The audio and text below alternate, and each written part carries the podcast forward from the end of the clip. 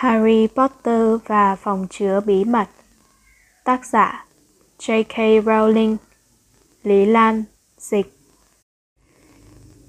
Chương 14 Cornelius Fudge.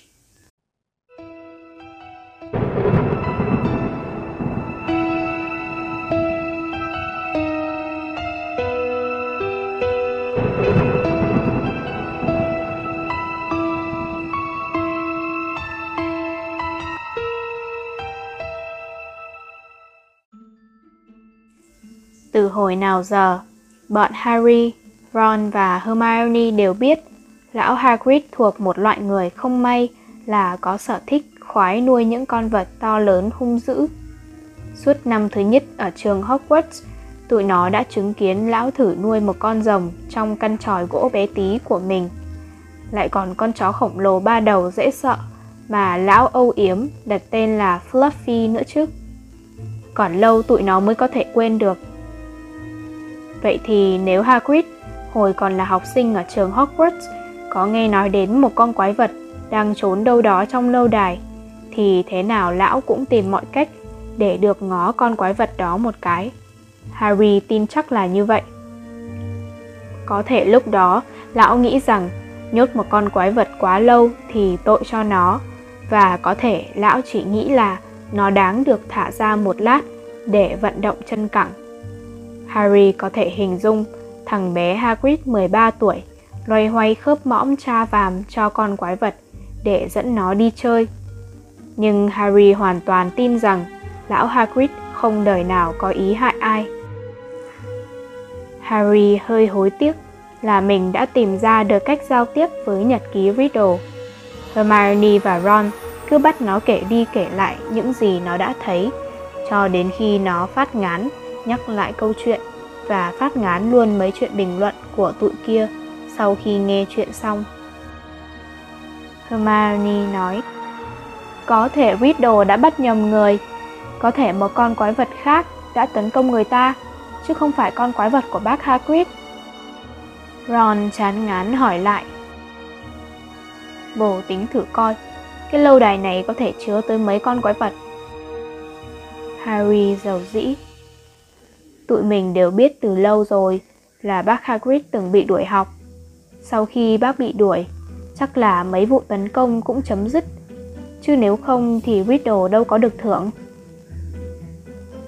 Ron thử đưa ra một manh mối khác.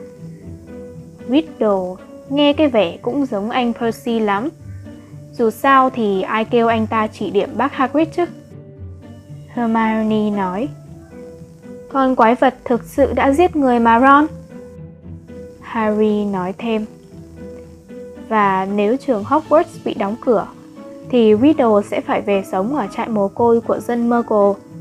Về điểm này thì tôi thông cảm. Tôi không thể trách anh ta vì muốn ở lại trường mà... Ờ, Harry, bố đã có lần bắt gặp bác Hagrid ở hẻm quéo, phải không? Harry đáp ngay bác ấy đi mua thuốc trừ sên ăn thịt sống. Cả ba đột ngột yên lặng. Một lát lâu sau, Hermione thốt lên câu hỏi mấu chốt nhất bằng một giọng ngập ngừng. Mấy bồ thấy tụi mình có nên đi hỏi thẳng bác Hagrid về chuyện đó không? Ron mỉa mai. Chắc là cuộc viếng thăm sẽ vui lắm đó. Chào bác Hagrid, nói cho tụi cháu biết đi, có phải dạo gần đây bác đã thả ra một cái gì đó lông lá và điên khùng trong lâu đài không? Cuối cùng, tụi nó quyết định không nói gì với lão Hagrid trừ khi có một cuộc tấn công khác nữa xảy ra. Nhưng ngày tháng trôi qua mà Harry không nghe thêm lời thì nghe thêm lời thì thầm nào từ kẻ vô hình vô thể. Tụi nhỏ bắt đầu hy vọng là chúng khỏi cần phải hỏi lão Hagrid về chuyện lão bị đuổi học từ khi Justin và Nick suýt mất đầu bị hóa đá đến nay đã 4 tháng. Hầu như mọi người đều tin là thủ phạm, cho dù là ai đi nữa, chắc đã rửa tay gáp kiếm rồi. Đến con yêu tinh Peeves cũng đã phát chán cái điệp khúc chính nó sáng tác. Ôi Harry Potter, đồ thối tha. Một hôm, trong lớp dược thảo học, Ernie của nhà Hufflepuff đã lịch sự nhờ Harry đưa dùng cái xô đựng mấy cái nấm độc nhảy loi choi. Và vào tháng 3, lũ nhân sâm đã mở một bữa tiệc vỡ tiếng hết sức ồn ào trong nhà kính số 3. Chuyện này làm cho giáo sư Sprout vui lắm. Giáo sư nói với Harry.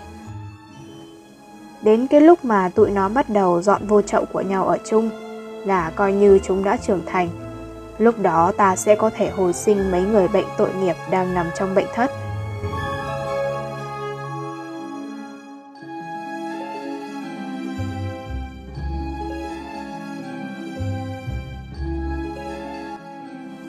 vào lễ phục sinh. Học sinh năm thứ hai bận một chuyện đau đầu.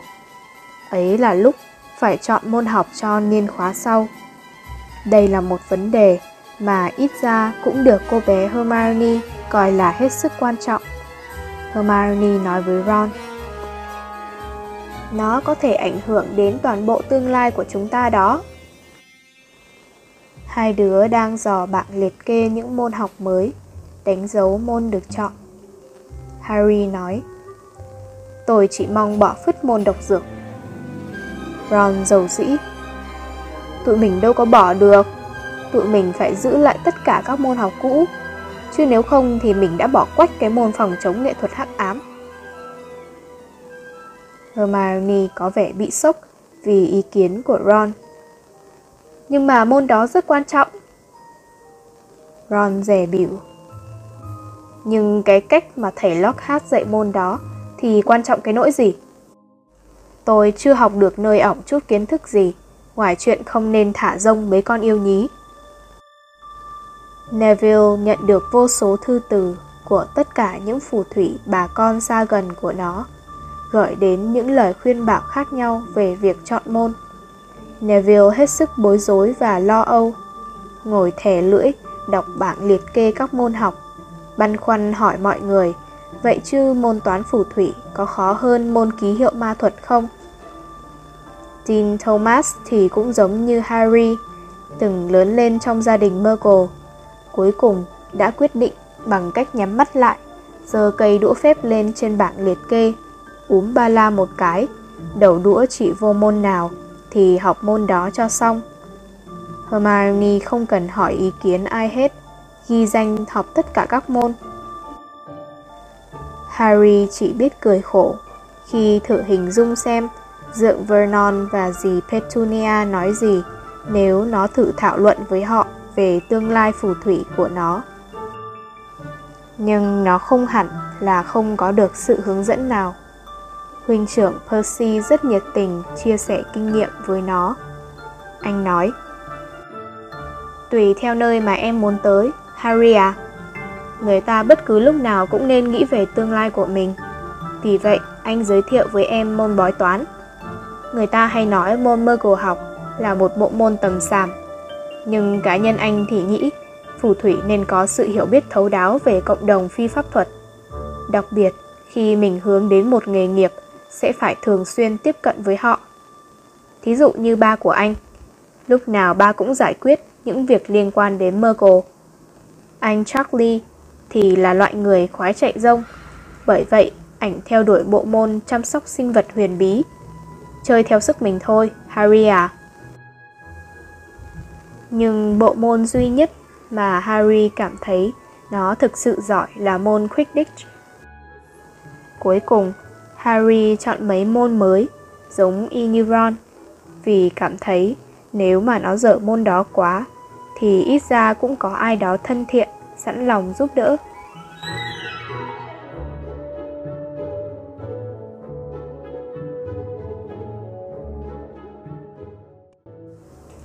Trận Quidditch tiếp theo của nhà Gryffindor là trận đấu với đội nhà Hufflepuff. Wood cứ bắt cả đội luyện tập mỗi đêm sau bữa ăn tối. Thành ra, Harry cũng không còn thì giờ để làm gì khác hơn là luyện tập Quidditch và làm bài tập. Tuy nhiên, những đợt luyện tập đang khá dần lên, ít nhất thì thời tiết cũng đang khô ráo dần. Vào buổi tối trước trận đấu ngày thứ bảy, Harry bước về phòng ngủ của tháp Gryffindor, buông cây trội thần ra với niềm tin chắc chắn là đội nhà Gryffindor đang có cơ hội chiến thắng ngon lành hơn bao giờ hết. Nhưng tâm trạng phấn khởi của nó không kéo dài được bao lâu. Khi lên hết bậc cầu thang của tháp Gryffindor, Harry gặp Neville đang ở trong trạng thái kinh hoàng. Harry ơi, mình không biết ai đã làm vậy. Mình chỉ phát hiện ra... Nó vừa sợ hãi nhìn Harry, vừa đẩy cánh cửa buồng ngủ ra. Những thứ trong dương của Harry bị quăng tùm lum khắp phòng. Tấm áo trùm của nó nằm trên sàn rách teng beng. Khăn trải bị lôi ra khỏi giường và ngăn kéo thì bị rút ra khỏi kệ tủ và các thứ bên trong bị đổ ụp hết xuống nệm. Harry bước lại gần giường, miệng há hốc, dẫm lên mấy trang rời từ cuốn du hành cùng quỷ khổng lồ. Khi nó và Neville cùng kéo chăn lên giường, thì Ron, Dean và Seamus bước vào. Dean nguyền rủa ỏm tỏi. Chuyện gì vậy Harry? Harry nói. Chẳng biết nữa. Ron kiểm tra các áo trùng của Harry, nhận thấy tất cả các túi đều bị lộn trái. Ron nói, có ai đó đang tìm kiếm cái gì đó, Bổ coi có bị mất cái gì không? Harry bắt đầu thu lượm lại các thứ đồ đạc của nó, quăng trở vô dương. Khi nó quăng tới cuốn sách cuối cùng của thầy Lockhart vô dương, thì nó chợt nhận ra hình như còn thiếu cái gì đó. Harry nói chỉ vừa đủ cho Ron nghe. Cuốn nhật ký của Riddle mất rồi. Cái gì? Harry hất đầu về phía cửa phòng ngủ. Ron đi theo nó ra ngoài. Cả hai đứa vội vàng xuống phòng sinh hoạt chung, lúc đó đã khá vắng. Chỉ còn một nửa số học sinh còn ngồi làm bài hay trò chuyện. Tụi nó đến ngồi bên cạnh Hermione. Cô bé đang một mình đọc cuốn Ký hiệu ma thuật. Nghe tin cuốn nhật ký bị đánh cắp, Hermione hết sức kinh hãi. Nhưng chỉ có dân Gryffindor mới có thể làm chuyện trôm chĩa đó. Đâu có ai biết mật khẩu của chúng ta. Harry nói. Đúng như vậy.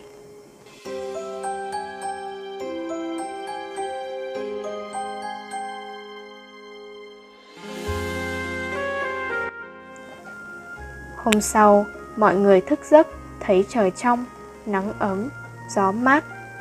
Điều kiện tuyệt hảo cho một trận đấu Quidditch đây. Wood hăng hái nói ở bàn nhà Gryffindor. Chất vô dĩa của các cầu thủ trong đội cả đống trứng bác. Anh gọi Harry. Ăn nhiều vào Harry, em cần một bữa điểm tâm ra trò đấy. Harry mãi nhìn suốt dãy bàn dài của nhà Gryffindor, thắc mắc không biết chủ nhân mới của cuốn nhật ký Riddle có đang ở ngay trước mặt mình không. Hermione đã xúi Harry đi báo mất đồ nhưng Harry không thích ý kiến đó. Nếu làm thế, thì Harry sẽ phải thuật lại cho thầy cô tất cả những chuyện liên quan đến cuốn nhật ký. Mà trong trường, không biết có được mấy người biết chuyện lão Hagrid đã bị đuổi cách đây 50 năm. Harry không muốn mình là người khơi lại tất cả những chuyện đó. Khi Harry, Ron và Hermione cùng rời khỏi đại sảnh đường để đi lấy trang thiết bị cho trận đấu Quidditch thì một nỗi lo trầm trọng nữa lại thêm vô cái danh sách ngày càng nhiều điều lo nghĩ của Harry. Vừa mới đặt chân lên những bậc cầu thang cẩm thạch thì bỗng nhiên nó lại nghe thấy tiếng nói ấy một lần nữa. Ven này thì ta giết, ta băm ra, xé nát. Harry hét lớn Cả Ron và Hermione đều giật nảy mình, nhảy bắn ra sau. Harry ngoảnh nhìn lại phía sau. Giọng nói! Tôi vừa mới nghe lại giọng nói. Các bạn có nghe thấy không? Ron lắc đầu, hai mắt mở to. Nhưng Hermione thì vỗ vỗ bàn tay lên trán, như sực nghĩ ra điều gì. Harry! Mình nghĩ là mình hiểu ra rồi. Mình phải đi tới thư viện đây. Cô bé nói xong là chạy bắn lên cầu thang, Hermione nói hiểu là hiểu cái gì vậy? Harry hoang mang tự hỏi, trong lúc vẫn còn nhìn quanh, cố gắng tìm xem tiếng nói kia phát ra từ đâu. Ron lắc đầu. Hermione hiểu hơn tụi mình nhiều lắm. Harry thắc mắc. Nhưng tại sao Hermione lại chạy lên thư viện? Ron nhún vai. Thì đó là kiểu cách của Hermione mà. Khi nào có điều gì không chắc chắn thì cứ đi vô thư viện. Harry vẫn đứng đó, phân vân, những mong nghe lại giọng nói một lần nữa. Nhưng lúc đó, mọi người đang túa ra khỏi sảnh đường, nhộn nhịp đi tới sau lưng nó. Ai cũng náo nức đi qua cánh cửa trước để kéo ra sân Quidditch. Ron nói, bố nên đi đi thì tốt hơn, gần 11 giờ rồi, trận đấu... Harry chạy gấp lên tháp Gryffindor, vớ lấy chiếc Nimbus 2000 của mình, rồi hòa vô đám đông băng qua sân trường. Nhưng đầu óc nó vẫn luẩn quẩn trong lâu đài, lướng vướng giọng nói của kẻ vô hình. Và khi mặc vào tấm áo trùng màu tía trong phòng thay đồ, nó nghĩ rằng giờ đây chỉ có một điều duy nhất làm nó yên tâm phần nào. Ấy là mọi người đều đang có mặt trong sân Quidditch. Hai đội tiến ra sân giữa những tiếng hoan hô vang rân trời đất. Wood nhảy lên trội thần, bay tới cột gôn để khởi động. Bà Hooch thả mấy trái banh ra, đội Hufflepuff mặc áo trùng màu vàng kết còn đang túng tụng bàn bạc chiến thuật tới phút cuối cùng.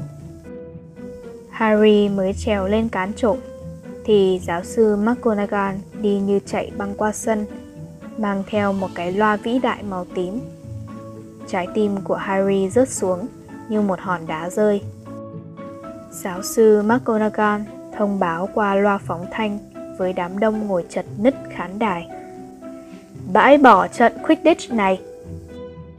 Từ phía khán đài vang lên tiếng la ó phản đối. Trông mặt Wood như thể bị ai thọc gậy bánh xe. Anh đáp xuống mặt đất và hướng ngay về phía giáo sư McGonagall mà không cần trèo ra khỏi cán trội. Anh hét to. Nhưng thưa giáo sư, tụi con sắp thi đấu. Cúp dành cho nhà Gryffindor. Giáo sư McGonagall chẳng đếm xỉa gì đến anh, vẫn tiếp tục phát loa. Tất cả học sinh phải trở về ngay phòng sinh hoạt chung của nhà mình. Ở đó các giáo viên chủ nhiệm sẽ cho các trò biết thêm tin tức. Hãy cố hết sức đi nhanh lên. Sau khi thông báo, giáo sư hạ loa xuống, ra dấu gọi Harry đến gần. Chào Potter, cô nghĩ là con nên đi với cô. Harry hoang mang, không biết là lần này giáo sư nghi ngờ nó chuyện gì. Nó thấy Ron đang cố tách ra khỏi đám đông phàn nàn kêu ca để chạy đến với nó, cùng trở về tòa lâu đài.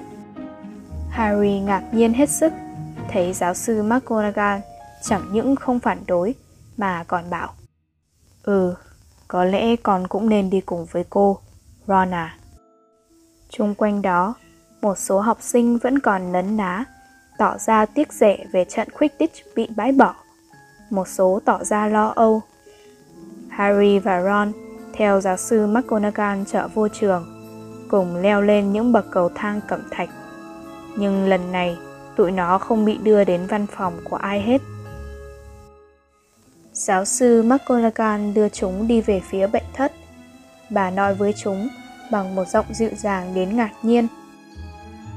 Chuyện này hơi kinh động một chút. Có thêm một cuộc tấn công nữa. Một cuộc tấn công đôi. Ruột gan bên trong người của Harry lộ tùng phèo. Giáo sư McGonagall đẩy cánh cửa bệnh thất ra và Ron cùng Harry bước vào. Bà Pomfrey đang cúi xuống giường bệnh, chăm sóc một nữ sinh năm thứ năm, có mái tóc dài xoăn tít. Harry nhận ra đây chính là cô gái bên nhà Ravenclaw mà hai đứa nó đã tình cờ gặp và nhờ chỉ đường đến phòng sinh hoạt chung của nhà Slytherin. Và trên cái giường bên cạnh cô gái này là Hermione! Ron gào lên. Hermione nằm bất động hoàn toàn, đôi mắt mở to và trong suốt. Giáo sư McGonagall nói, Người ta phát hiện ra hai trò này ở gần thư viện.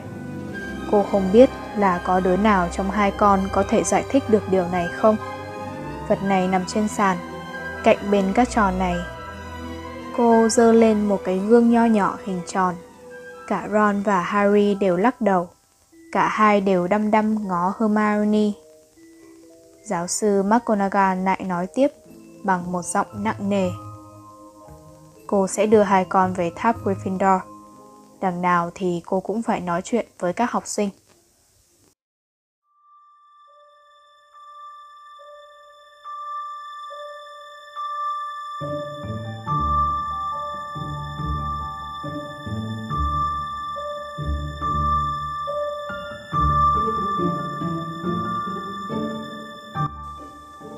Học sinh nội trú nhà Gryffindor tụ tập chật kín phòng sinh hoạt chung, lặng lẽ lắng nghe giáo sư McGonagall thông báo. Tất cả học sinh phải trở về phòng sinh hoạt chung vào lúc 6 giờ tối. Sau giờ giới nghiêm đó, không một học sinh nào được rời ký túc. Mỗi buổi học sẽ có giáo viên đi kèm các con đến lớp. Không học sinh nào được vào nhà vệ sinh mà không có giáo viên cùng đi. Tất cả những cuộc luyện tập và thi đấu Quidditch đều phải hoãn bỏ. Các sinh hoạt học tập giải trí buổi tối cũng tạm ngưng. Giáo sư McGonagall cuộn tờ giấy ra ghi bản thông báo mà bà vừa đọc xong. Bà nói thêm với giọng nghẹn ngào. Cô không cần phải nói thêm rằng cô chưa bao giờ lại đau buồn như lần này. Rất có thể trường sẽ phải đóng cửa nếu kẻ chủ mưu đằng sau những cuộc tấn công vẫn chưa bị bắt. Cô tha thiết khuyên các con, bất cứ ai, nếu nghĩ mình có biết được điều gì về những chuyện này, thì hãy mạnh dạn nói ra. Ngay sau khi giáo sư McGonagall chui qua cái lỗ chân dung bà béo một cách cứng nhắc và đi khuất, thì cả nhà Gryffindor rộ lên dâm gian. Bạn thân của anh em sinh đôi nhà Weasley là Lee Jordan đang xòe tay ra đếm Vậy là đã có hai đứa nhà Gryffindor bị hại. Chưa kể một con ma nhà Gryffindor, một đứa nhà Ravenclaw và một đứa nhà Hufflepuff. Không biết có thầy cô nào lưu ý rằng nhà Slytherin vẫn bình an vô sự không? Chẳng lẽ không thấy rõ ràng là tất cả những vụ này xuất phát từ nhà Slytherin sao? Nào là kẻ kế vị Slytherin, quái vật của Slytherin, Tại sao không kiểm tra thanh lọc từng đứa một bên nhà Slytherin? Trong phòng, nhiều đứa gật đầu, lác đác tiếng vỗ tay. Sau lưng ly là Percy ngồi lặng yên trong một chiếc ghế, lần đầu tiên không tỏ ra muốn phát biểu ý kiến. Trông anh nhợt nhạt và bị choáng váng nặng. George nói thầm với Harry. Anh Percy bị sốc ghê lắm nữ sinh bên nhà Ravenclaw bị tấn công ấy. Chị Penelope Clearwater. Chị ấy cũng là một huynh trưởng. Chắc Percy đang bị sốc vì con quái vật dám tấn công cả huynh trưởng. Harry chỉ nghe George nói có một tai. Đầu óc nó vẫn chưa thể nào dứt ra khỏi được hình ảnh Hermione nằm dài trên giường bệnh như một bức tượng được tạc ra từ đá tảng và nếu mà kẻ chủ mưu mà không sớm bị bắt, thì tương lai của nó cũng sẽ thê thảm không kém. Nó hãi hùng ôn lại cuộc sống với gia đình Dursley. Riddle đã phải giao nộp lão Hagrid chính vì Riddle phải trở lại cuộc sống trong một trại mồ côi dân Muggle nếu trường Hogwarts đóng cửa. Giờ phút này, Harry cảm thông sâu sắc tâm trạng Riddle 50 năm trước. Bên tai Harry Giọng của Ron vang lên khe khẽ Tụi mình phải làm gì đây? Bố nghĩ coi, người ta có nghi ngờ bác Hagrid không? Harry quyết định Tụi mình phải đi gặp bác nói chuyện. Mình không thể tin lần này lại cũng chính là bác gây ra. Nhưng nếu lần trước bác Hagrid đã thả con quái vật ra Thì bác ắt biết cách để vào phòng chứa bí mật. Đó có thể là manh mối để bắt đầu mọi chuyện. Nhưng giáo sư McGonagall đã bảo tụi mình phải ở lại trong ký túc xá nếu không có giờ học. Làm sao... Harry nói, giọng hạ thấp hơn nữa. Mình nghĩ đã đến lúc lại xài tới cái áo khoác tàn hình của ba mình.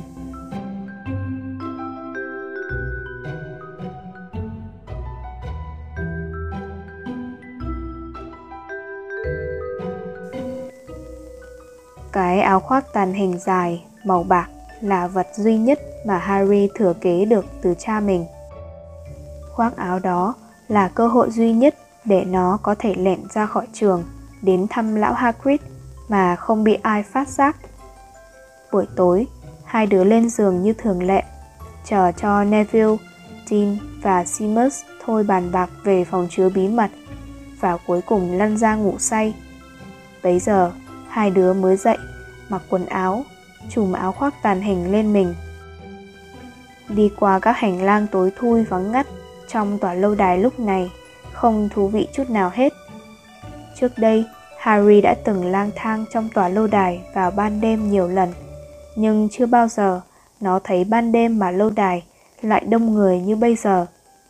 Các giáo viên, huynh trưởng và cả những con ma đi dạo bước từng đôi một qua các hành lang, chăm chú quan sát chung quanh, canh phòng từng hoạt động bất thường. Trong tấm áo tàng hình, hai đứa nó không bị nhìn thấy. Nhưng tiếng động tụi nó gây ra thì không thể vô thanh được. Vì vậy, tụi nó căng thẳng hết sức khi đi qua chỗ thầy Snape đang đứng canh gác. Ron vấp phải ngón chân vô cái gì đó chỉ cách thầy vài thước. May phước cho tụi nó là vừa khi Ron thốt lên một tiếng suýt xoa thì thầy Snape nhảy mũi một cái. Chỉ khi đi qua được cánh cửa đồ sộ bằng gỗ sồi và lách được ra ngoài rồi, Harry và Ron mới cảm thấy nhẹ nhõm một chút. Bầu trời đêm ấy rất trong và đầy sao. Hai đứa vội vã dựa theo ánh đèn phát ra từ cửa sổ nhà lão Hagrid mà đi tới và chỉ cởi tấm áo khoác tàn hình ra khi đã đến trước cửa nhà lão. Cửa bật mở ngay sau khi hai đứa vừa gõ mấy tiếng. Lão Hagrid đứng ngay trước mặt chúng. Cây cung trong tay lão dương thẳng. Mũi tên lắp sẵn trên dây cung kéo căng chỉ đúng vào hai đứa nhỏ.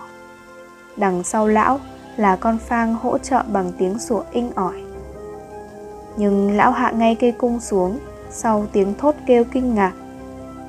Ủa, các cháu làm gì ở đây? Lão trợn mắt ngó chúng nó. Hai đứa nhỏ bước vào nhà. Harry chỉ cây cung hỏi. Để làm gì vậy bác Hagrid? Lão Hagrid lầm bầm không có gì.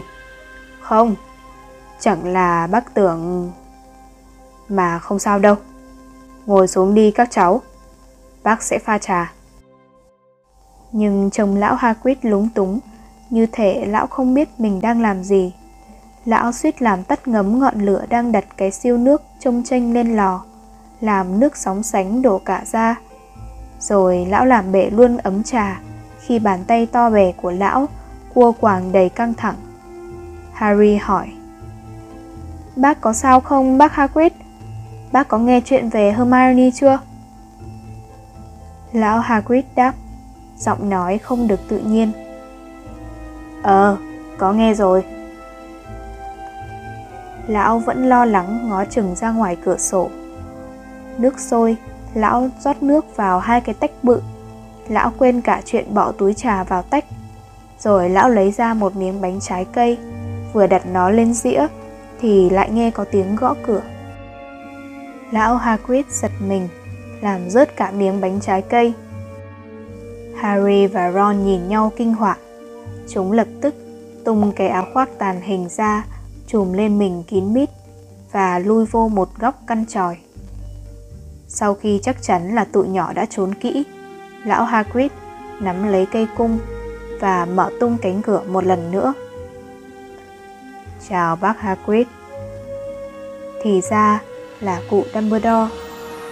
Cụ bước vào căn tròi, trông vẻ mặt cực kỳ nghiêm trọng. Bước ngay theo sau cụ là một người trông kỳ dị. Người khách lạ có mái tóc muối tiêu rối bù và vẻ mặt căng thẳng, ăn mặc kỳ cục, một bộ com lê sọc nhỏ một cà vạt đỏ thắm, áo khoác đen và đôi giày ống mũi nhọn màu tím. Dưới nách ông ta còn kẹp cái nón nỉ màu vàng chanh nữa chứ. Ron cố thì thào thật nhỏ. Đó là sếp của ba mình, ông Cornelius Fudge, bộ trưởng pháp thuật. Harry thúc mạnh cùi trọ vô Ron để bắt nó im đi. Lão Hagrid đã toát mồ hôi đầm đìa và mặt mày trông tái lét. Lão ngồi phịch xuống một trong những cái ghế trong căn tròi. Hết nhìn cụ Dumbledore đến ông bộ trưởng pháp thuật. Ông Fudge có giọng nói rin rít như không thể hở môi được. Bệnh quá Hagrid à, ông làm ăn bệnh quá.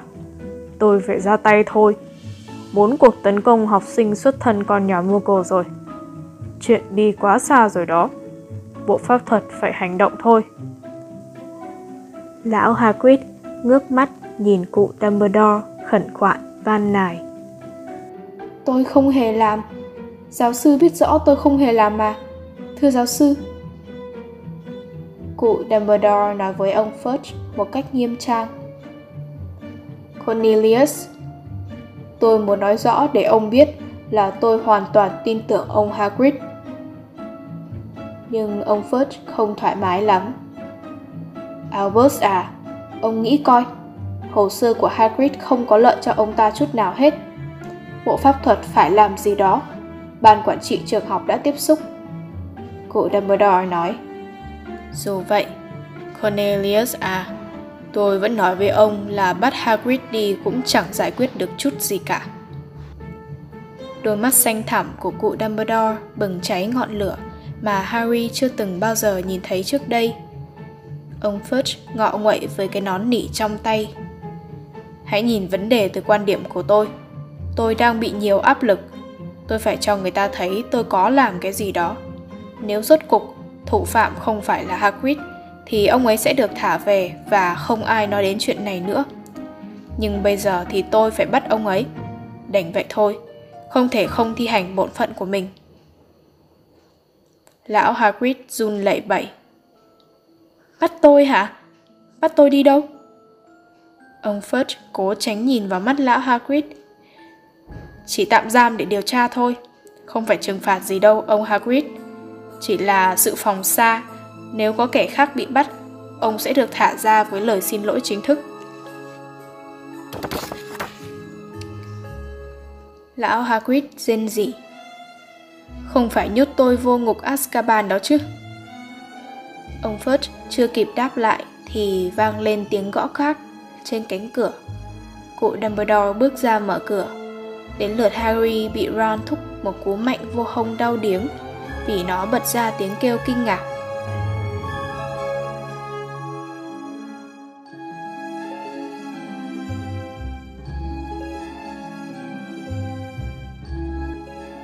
Người bước vào căn tròi của lão Hagrid lúc này không ai khác hơn là Lucius Malfoy trong tấm áo khoác đi đường màu đen và dài. Trên mặt vẫn luôn khinh khỉnh một nụ cười lạnh nhạt. Con Phang bắt đầu gầm gừ. Ông Lucius gật gù. Ông đã có mặt rồi hả, ông Fudge? Tốt, tốt đấy. Lão Hagrid nổi giận. Ông tới đây làm gì hả? Cút ra khỏi nhà tôi. Lucius Malfoy cười nhếch mép khi nhìn quanh căn tròi. Ông bạn thân mến, xin hãy tin lời tôi, tôi không hề có hứng thú chút nào để viếng thăm cái uh, cái mà ông gọi là nhà đây hả? Chẳng qua tôi ghé qua trường và được biết là ông hiệu trưởng đang ở đây. Cụ Dumbledore hỏi. Chính xác là ông cần gì ở tôi, Lucius? Tuy giọng nói của cụ Dumbledore nghe lịch sự, nhưng ngọn lửa trong mắt cụ vẫn bừng bừng. Ông Malfoy làm ra vẻ uể oải, rút ra một cuộn giấy da khá dài. Chuyện tệ lắm, ông Dumbledore à. Nhưng ban quản trị nhà trường cảm thấy đã đến lúc ông nên tránh qua một bên. Đây là lệnh đình chỉ công tác. Ông có thể thấy có đủ 12 chữ ký trong này. Tôi e rằng ông đang mất đi sự sáng suốt cho đến giờ đã có bao nhiêu cuộc tấn công ở trường rồi? Nội trường này đã có thêm hai cuộc tấn công nữa, đúng không? Nếu cứ như vậy thì chẳng mấy chốc sẽ chẳng còn học sinh con nhà Muggle nào trong trường Hogwarts nữa. Và ông ắt biết đó là một mất mát lớn lao như thế nào đối với nhà trường chúng ta chứ. Ông Fudge có vẻ hoảng sợ. Ôi Lucius, coi đây. Thế này, hiệu trưởng Dumbledore bị đình chỉ công tác thì... Không, không, lúc này tôi thực tình không muốn điều đó. Ông Malfoy nói một cách êm ái. Sự chỉ định hay đình chỉ chức vụ hiệu trưởng là chuyện của ban quản trị nhà trường, ông Fudge à. Và ông Dumbledore đây đã không thể làm được gì để ngăn chặn những cuộc tấn công học sinh trong trường. Ông Fudge, mồ hôi đã dịn lấm tấm quanh miệng, vẫn cố gắng trình bày. Kìa Lucius, nếu chính thầy Dumbledore mà không thể ngăn chặn được những cuộc tấn công, thì ai có thể làm bây giờ? Chuyện đó thì còn phải xét. Ông Malfoy mỉm một nụ cười khó ưa, kết thúc. Cả 12 người chúng tôi đã biểu quyết rồi. Lão Hagrid đứng phát dậy. Cái đầu to lớn bù xù tóc đen của lão gần đụng trần nhà. Vậy chứ trước khi họ đồng ý, ông đã tống cho họ bao nhiêu lời dọa dẫm mua chuộc hả? Ông manfoy Ông manfoy vẫn ngạo nghễ. Chà chà, ông coi chừng đó. Cơn giận của ông chỉ tổ đem lại cho ông thêm nhiều rắc rối trong thời buổi này mà thôi. Tôi khuyên ông không nên quát thét vào mặt những viên cai ngục Azkaban cái kiểu đó. Họ không thích như vậy tí nào đâu. Lão Hagrid gào lên, làm con Phang rúm người run rẩy. Ông không thể đuổi cụ Dumbledore. Cụ mà ra khỏi trường thì những người xuất thân con nhà Muggle sẽ không còn cơ hội sống sót. Họ sẽ bị giết liền cho coi.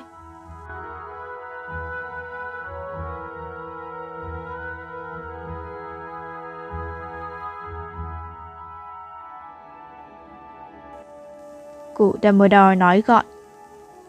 Bình tĩnh, Hagrid. Cụ nhìn ông Malfoy. Nếu ban quản trị muốn gạt tôi ra, thì đương nhiên tôi sẽ bước qua một bên. Ông Fudge lắp bắp. Nhưng... nhưng... Lão Hagrid thét. Không! Cụ Dumbledore không dứt đôi mắt xanh thẳm, sáng quắc của cụ khỏi đôi mắt xám lạnh lùng của ông Malfoy. Tuy nhiên, cụ Dumbledore nói tiếp, từng tiếng rõ ràng để cho không có ai có thể bỏ sót một từ nào. Các người sẽ thấy là ta chỉ thực sự rời khỏi trường khi không còn ai ở đây trung thành với ta. Các người cũng sẽ nhận thấy kẻ nào cần tìm kiếm sự giúp đỡ thì luôn luôn tìm được sự giúp đỡ đó ở ngay tại trường Hogwarts này. Đúng lúc đó, Harry hầu như tin chắc là ánh mắt sáng quắc của cụ Dumbledore quét qua góc phòng nơi nó và Ron đang trốn. Ông Malfoy nghiêng mình nói Thật đáng khâm phục.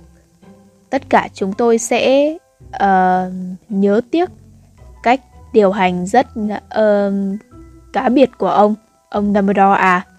Và chỉ mong người kế nhiệm ông sẽ nỗ lực ngăn chặn các vụ giết chóc Ông Malfoy bước tới cửa, mở cửa và nghiêng mình tiễn cụ Dumbledore ra ngoài.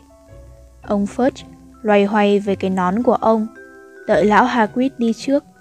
Nhưng lão Hagrid vẫn đứng lì, hít một hơi thở sâu và nói hết sức thận trọng. Nếu có ai muốn tìm ra điều gì liên quan đến những vụ này, người đó chỉ cần đi theo những con nhện nhện. Chúng sẽ dẫn đi đúng đường. Đó là tất cả những gì ta cần nói. Ông Fudge trợn mắt nhìn lão Hagrid, hết sức ngạc nhiên. Lão Hagrid nói, Xong rồi, tôi đi đây. Lão cầm lên cái áo khoác bằng lông chuột chuỗi của ông, nhưng khi sắp bước theo ông Fudge ra khỏi cửa, thì lão lại đứng khựng lại một lần nữa và nói to. Trong lúc tôi không có nhà, thì cần có ai đó cho con Phang ăn uống. Cánh cửa mở ra, rồi đóng mạnh lại. Ron và Harry kéo tấm áo khoác tàn hình ra. Ron nói bằng giọng khàn khàn. Bây giờ tụi mình khốn đốn tới nơi rồi. Sẽ chẳng còn thầy Dumbledore để bảo vệ dạy dỗ mình nữa. Chắc là họ sẽ đóng cửa trường ngay tối nay thôi. Không có thầy Dumbledore thì dám mỗi ngày có một cuộc tấn công lắm. Con Phàng bắt đầu chu lên thảm thiết và cào cào vào cánh cửa đóng kín.